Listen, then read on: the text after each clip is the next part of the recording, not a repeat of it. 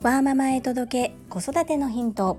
このチャンネルではサラリーマン兼業個人事業主であるパラレルワーカーの私が家事育児仕事を通じての気づき工夫体験談をお届けしています。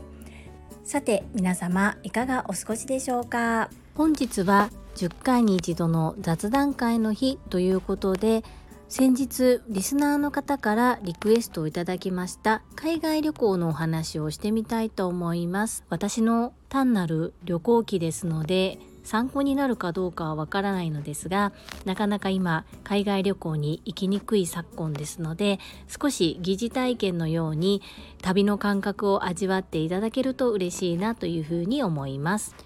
本日も本題に入る前に夏休み特別企画。小学校3年生の次男と音声配信をやってみようのコーナーです。第7回目となります。それではどうぞお聞きくださいませ。はい、りんちゃん今日もじゃあママと一緒に音声配信をやっていきます。はい。よろしくお願いします。ではでは、早速なんだけど、聞いてる？あの、今日の朝、育成会行くときにツバメの巣見てきた？うん、見に来たよ。どうやった？何匹いた？え、ゼロ。もうみんな飛んでいっちゃったの？もしかして えその巣の周り飛んでた？ゼロいない。全然いなかった？はい。どんな気持ちになった？えー、寂しいです。あ寂しかったの？あじゃあ帰りにうん。ママともう一回見に行った時はどうなってましたか？ゼロだった。ってことはあ、じゃあ、ゼロだった。ってことうは、ん。どうなったんだろう？ツバメの赤ちゃんっもうゼロ。てことは？ってことは、うん絶対さ、うんもう飛んでいった。そうだねうん、大きくな。もうさ、練習さ、うんあ、あ練習でさ、うんあ飛ぶ練習やったから。うん、飛ぶ練習やって飛べるようになったんだね。うん。じゃあ会えなくて寂しいけれども、うん。だけど赤ちゃんにとってはハッピーだよね。うん。よかったよね。うん。そしてさ、ゴミ箱にさ、ゴキブリがいたよ。それ何の話？えっとそれはりんちゃんがあれやな、うん。あのゴミ捨てを手伝ってくれたよねママに。うん、ママがさ、教えてくれたら、ごほら、見て、ゴキブリよってさ、足が踏んだらさ、逃げた。踏んでないやん。じゃあ、じゃあ、ここさ、あさ、あさ、トンってやったら、うん。だってりんちゃんがどこにいるの？どこにいるの？って言うからさここだよって教えてあげたんやな。うん、そうです。えりんちゃんゴキブリ怖くないの？あ怖くないです。うそうなんや学校でさゴキブリの研究したんだよね。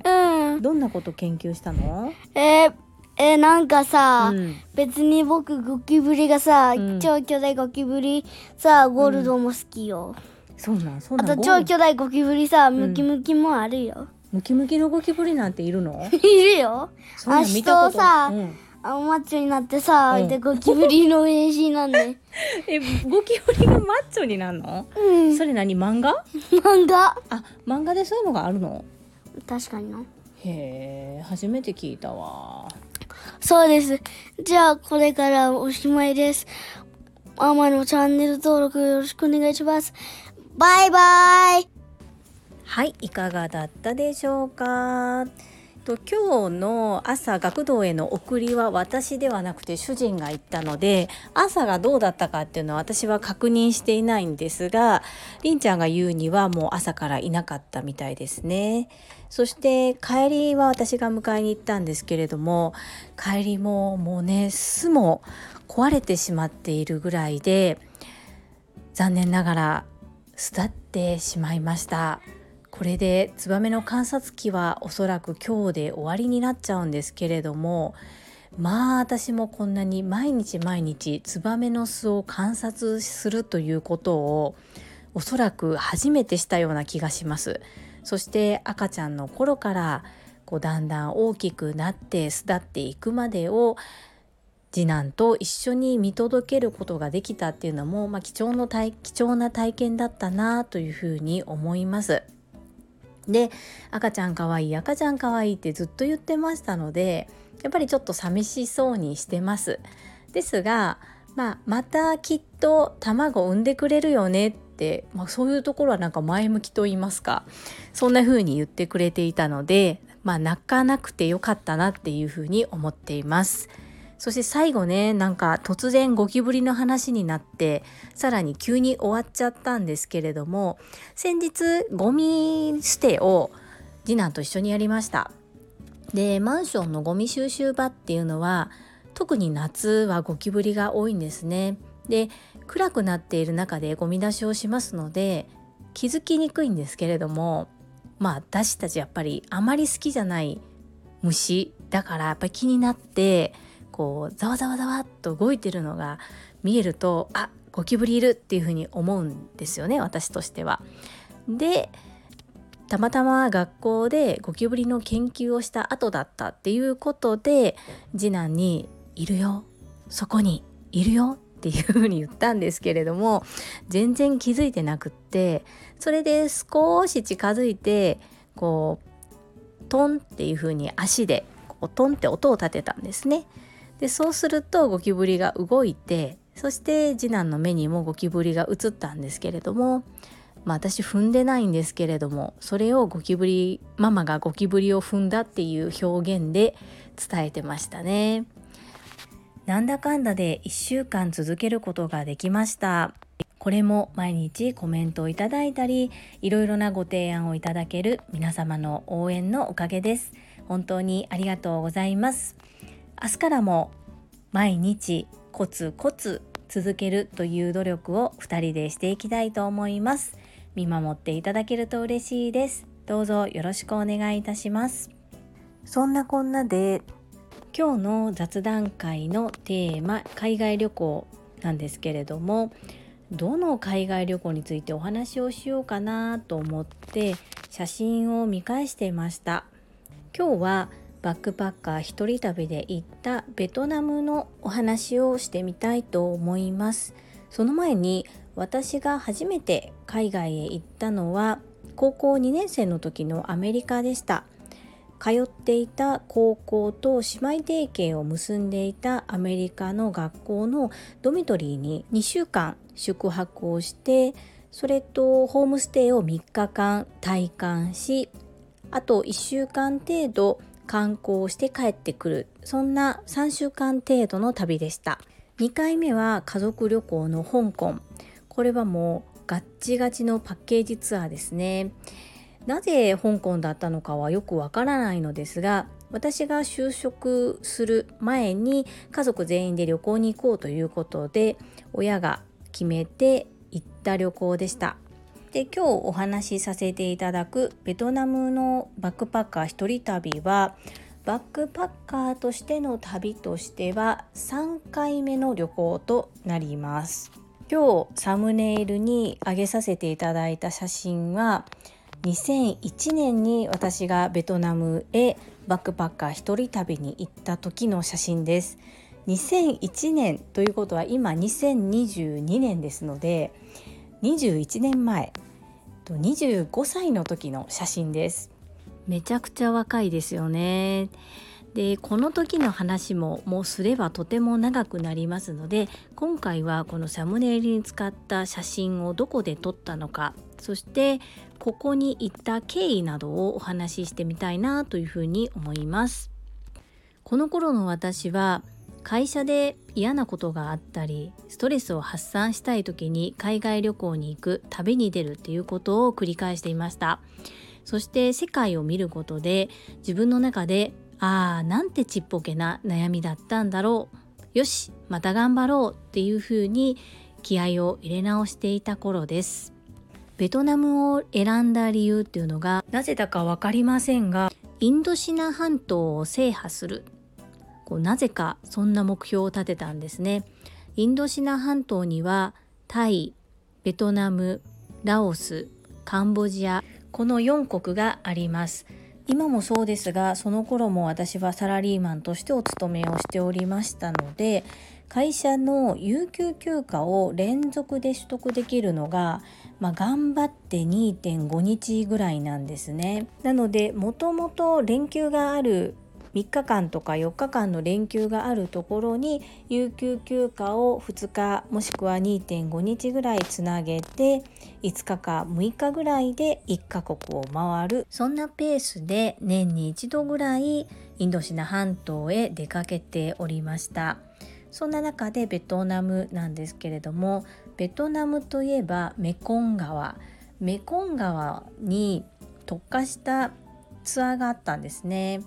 その中でも私が選んだのはそのメコン川沿いのお家実際の一般家庭のところに訪問させていただいて一緒に食事をいただくそんなプランでした。だいたいバックパッカー一人旅する時は日本から現地への往復の飛行機のチケットだけを取って宿泊先は特に予約することもなくだいたい4ドルから10ドルぐらい1泊400円とか1000円ぐらいのところに泊まっていました。私の場合は1週間弱ぐらいしか日程がなくやれることが少ないので必ず行く前にたくさん下調べをして絶対にこれだけはしたいということを決めていっていました。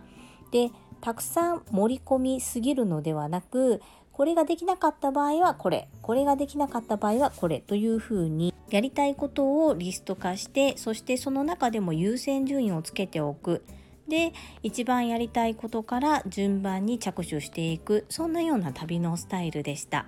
そしてこの日はメコン川沿いのお宅にお邪魔して一緒に食事をとるというようなツアーに参加しましたのでそこに行くまでにメコン川をボートで下っていったのですがその時に川遊びをしていた男の子たちに遭遇します。それであなんかツーリストが来たみたいな感じでこう私のところに寄ってきてくれてそれで一緒に写真を撮ったっていうのがこの写真になります。なので周りにいる男の子たちみんなずぶ濡れだと思うんですね。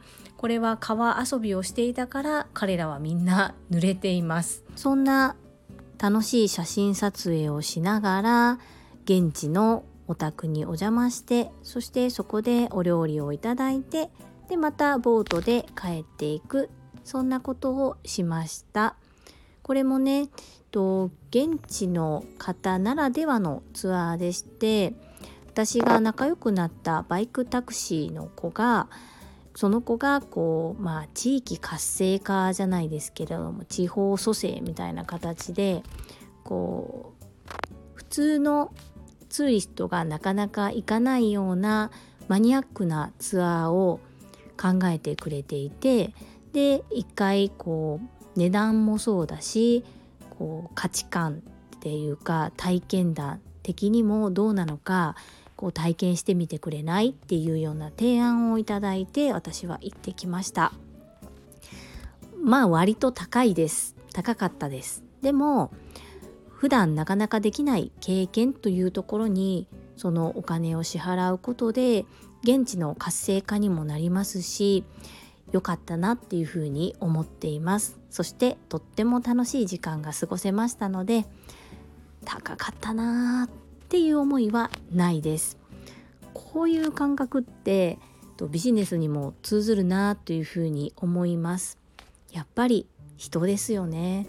中途半端な旅日記ですけれどもベトナムのバックパッカー一人旅の一部をご紹介させていただきました。いかがだったでしょうか？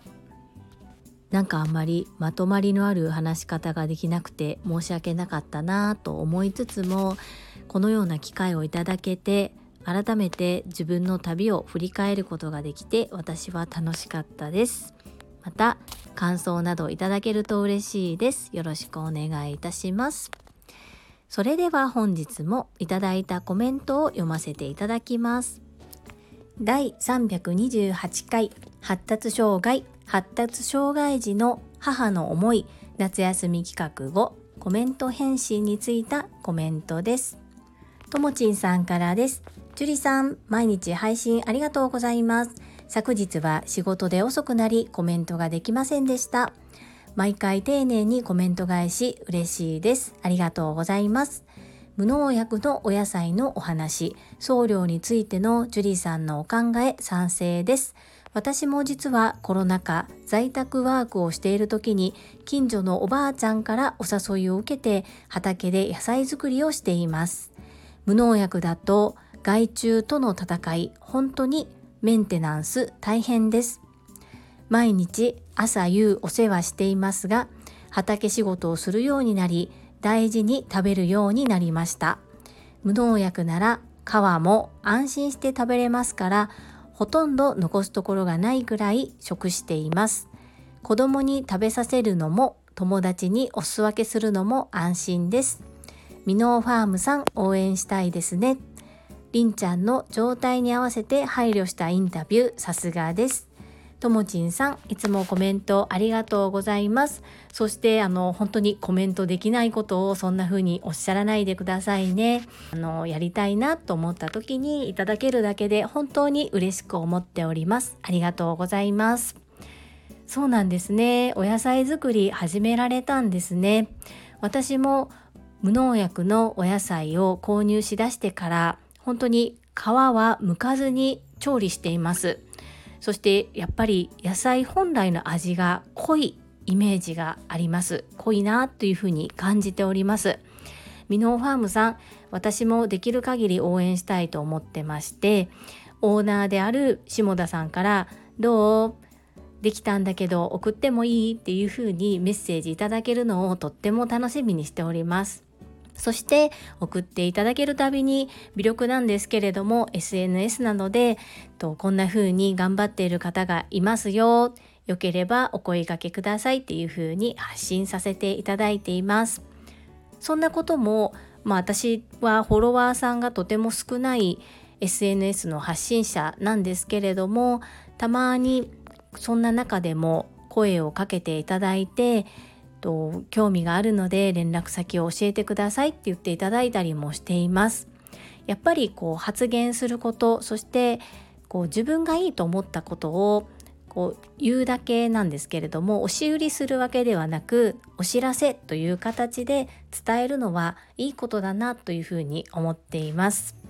りんちゃんはね本当にどんな風に出てくるかが全然読めないのでなかなか私もドキドキしながら収録しているんですけれども、まあ、生放送ではないのでこう撮り直したりとかと少し編集編集というかこう無駄なところをカットしたりとかそういうこともしています。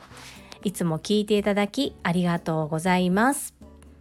続きまして第329回ご縁出会いを大切に夏休み企画6コメント返信についたコメントです。ゆっきーさんからです。今日も素敵な配信ありがとうございました。次男くんとのコラボ髪の毛とても気になりますが秘密にする心話を切り替えるテクニックこれも成長の一つですね。ゆっきーさんいつもコメントありがとうございます。髪の毛のお話はまたちょっと折を見て話を振ってみますね。こう2人で配信をしてみて思ったのが私が思いもよらないような返信が返ってくる時とか対応が返ってくる時もあり私自身も知らない次男の一面が見れてとても楽しく配信させていただいております。感想ありがとうございます。続きまして越後屋さんからです。Good morning ツバメさんそろそろ飛んでいっちゃうのかな？飛ぶ練習をして遠くに飛べるようになるのですね。りんちゃんも最近練習して何かできるようになったことありますか？さて、ポケモンには炎、水、電気といった18のタイプがありますが、りんちゃんはどのタイプのポケモンが好きですか？りんちゃんがポケモンだったらどの技出してみたいですか ?See you tomorrow! 越後屋さん、優しいメッセージありがとうございます。これはもう一度次男と向き合って聞いてみますね。ただもしかしたら炎水電気というこのタイプ別があるということを理解してるかな。ちょっとわからないですけれども一度聞いてみます。そしてりんちゃんが最近練習してできるようになったことは九九ですかね。2年生の今頃夏頃が一番の最大の山場なんですけれどもとりんちゃんの場合は2年生の夏ぐらいには1の段から3の段ぐらいまでしか記憶しておりませんでした。で今年のゴールデンウィークに私と一緒にやりましてある程度覚えたんですけれども、まあ、定着がなかなか難しい中支援級の先生方もこうサポートをしてくださっていまして今ようやくほぼ完璧にできるようになっています。本当に諦めてはいけないなというふうに思いますしできないというレッテルを貼ってしまうのはやはりもったいないなというふうに感じております。ゆっくりでもいいので次男のペースでいろんなことを吸収してくれたら嬉しいと思っております。越後屋さんいつもコメントありがとうございます。続きまして中島みゆきさんです。りんくん今日も発信ありがとうございました。朝のツバメの様子と帰り道に見たツバメのお話、すごいですね。りんちゃんのお話楽しみにしています。声も素敵だと思います。中島みゆきさん、優しいお声掛けいただきましてありがとうございます。リンタにもきっちり伝えさせていただきますね。このように私がコメント返信している時というのは、あまり興味がなくて聞いてくれないんですね。なので、個別でこんなコメントいただいたよっていうことをお話しさせていただきたいと思います。ありがとうございます。続きまして、テニスバカさんからです。樹里さん、毎度。最近暑さのせいか、田中みな実さんばりに毎日水を2リットル以上飲んでいるテニスバカです。会いたい人に会う。それって大事だなって思います。先日私のテニスの師匠がコロナウイルスに感染した時はすごく焦りました。今は無事に社会復帰し日常生活を歩んでいるので大丈夫なのですがいつも朝倉先生が言っている言葉会いたい人にはわざわざ会いに行くいや会いに行くことが大切ですね。なんか中途半端なオチになったので退散します。テニスバカーさんいつもコメントありがとうございます。田中みな実さんって1日4リットルぐらい飲んでるって聞いたことある気がします。本当に美意識が高い女性ですよね。そして私の身近にもコロナウイルスに感染した方がいらっしゃいます。本当にこちらもちょっとそわそわしますよね。大丈夫かな？ですがテニスの師匠の方が無事に復帰されてよかったですね。私とテニスバカさんが出会ったコミュニティ私の大好きなボイシーパーソナリティでいらっしゃる「世界はあなたの仕事でできている」の朝倉千恵子先生が会いたい人にはわざわざ会いに行くということを教えてくださいましたよね。言葉の意味そして実際にそれをしてみるとやはり素敵なことだというふうに実感することができます。そして会いに行くっていうのを愛するの愛に行くっていうふうに書いてくださっていますね。ちょっとね私のこう表現ではなかなかお伝えしにくいのでよかったらテニスバカさんのコメントも皆さん読んでみてくださいね。よろしくお願いします。続きまして英語学習者と世界をつなぐキューピット英会話講師高橋明さんからです。毎日可愛い親子の会話聞かせていただいています。私の息子がそばで聞いている時もありやっぱり年の近い子の声が聞こえるとじっと聞いています。最後の英語のフレーズもとっても上手ですね。またの配信を楽しみにしています。高橋明さんコメントありがとうございます。そうだった。